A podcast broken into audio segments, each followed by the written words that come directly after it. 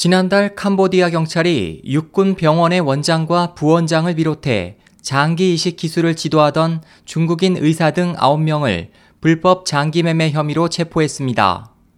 중국은 국가가 주도하고 군 병원에서 조직적으로 장기를 수탈하는 장기 사냥을 하고 있는 것으로 알려져 있습니다. 이 문제를 연구하는 저널리스트들은 의사들이 사형수를 대상으로 장기 적출 방법을 습득하고 있다고 말합니다. 인권단체 장기 강제 적출에 반대하는 의사 모임 다포 대표 톨스텐 트레이 박사는 이번 캄보디아 사건에 대해 중국의 경우와는 다소 차이가 있지만 중국이 조직적인 장기 수탈을 재촉했을 가능성은 있다고 지적했습니다. 캄보디아 대옴 암프리 신문은 지난해 중국의 기부로 건설된 프레아켓 멜리아 육군병원에서 3명에서 5명의 캄보디아인이 신장 적출 수술을 받았다고 전했습니다.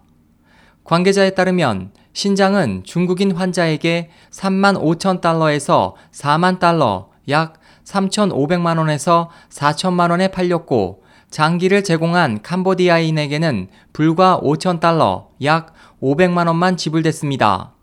경찰 발표에 따르면 체포된 9명은 캄보디아 군부에 적을 둔 병원장, 부원장을 포함한 캄보디아인 6명과 중국인, 베트남인 3명입니다.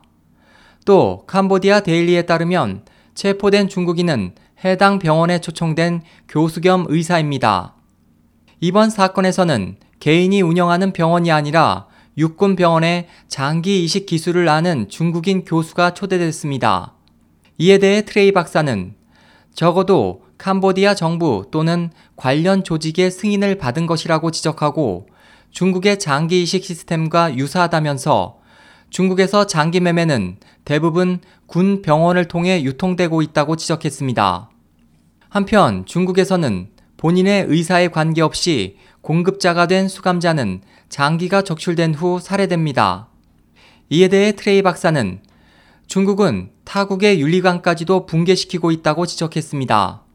중국에서는 강제 노동 교양소나 감옥에 수감된 파룬궁 수련자가 장기 적출 피해자의 대부분을 차지합니다.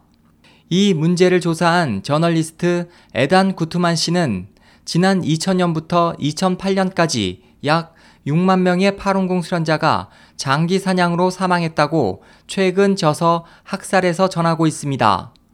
SOH 희망지성 국제방송 홍승일이었습니다.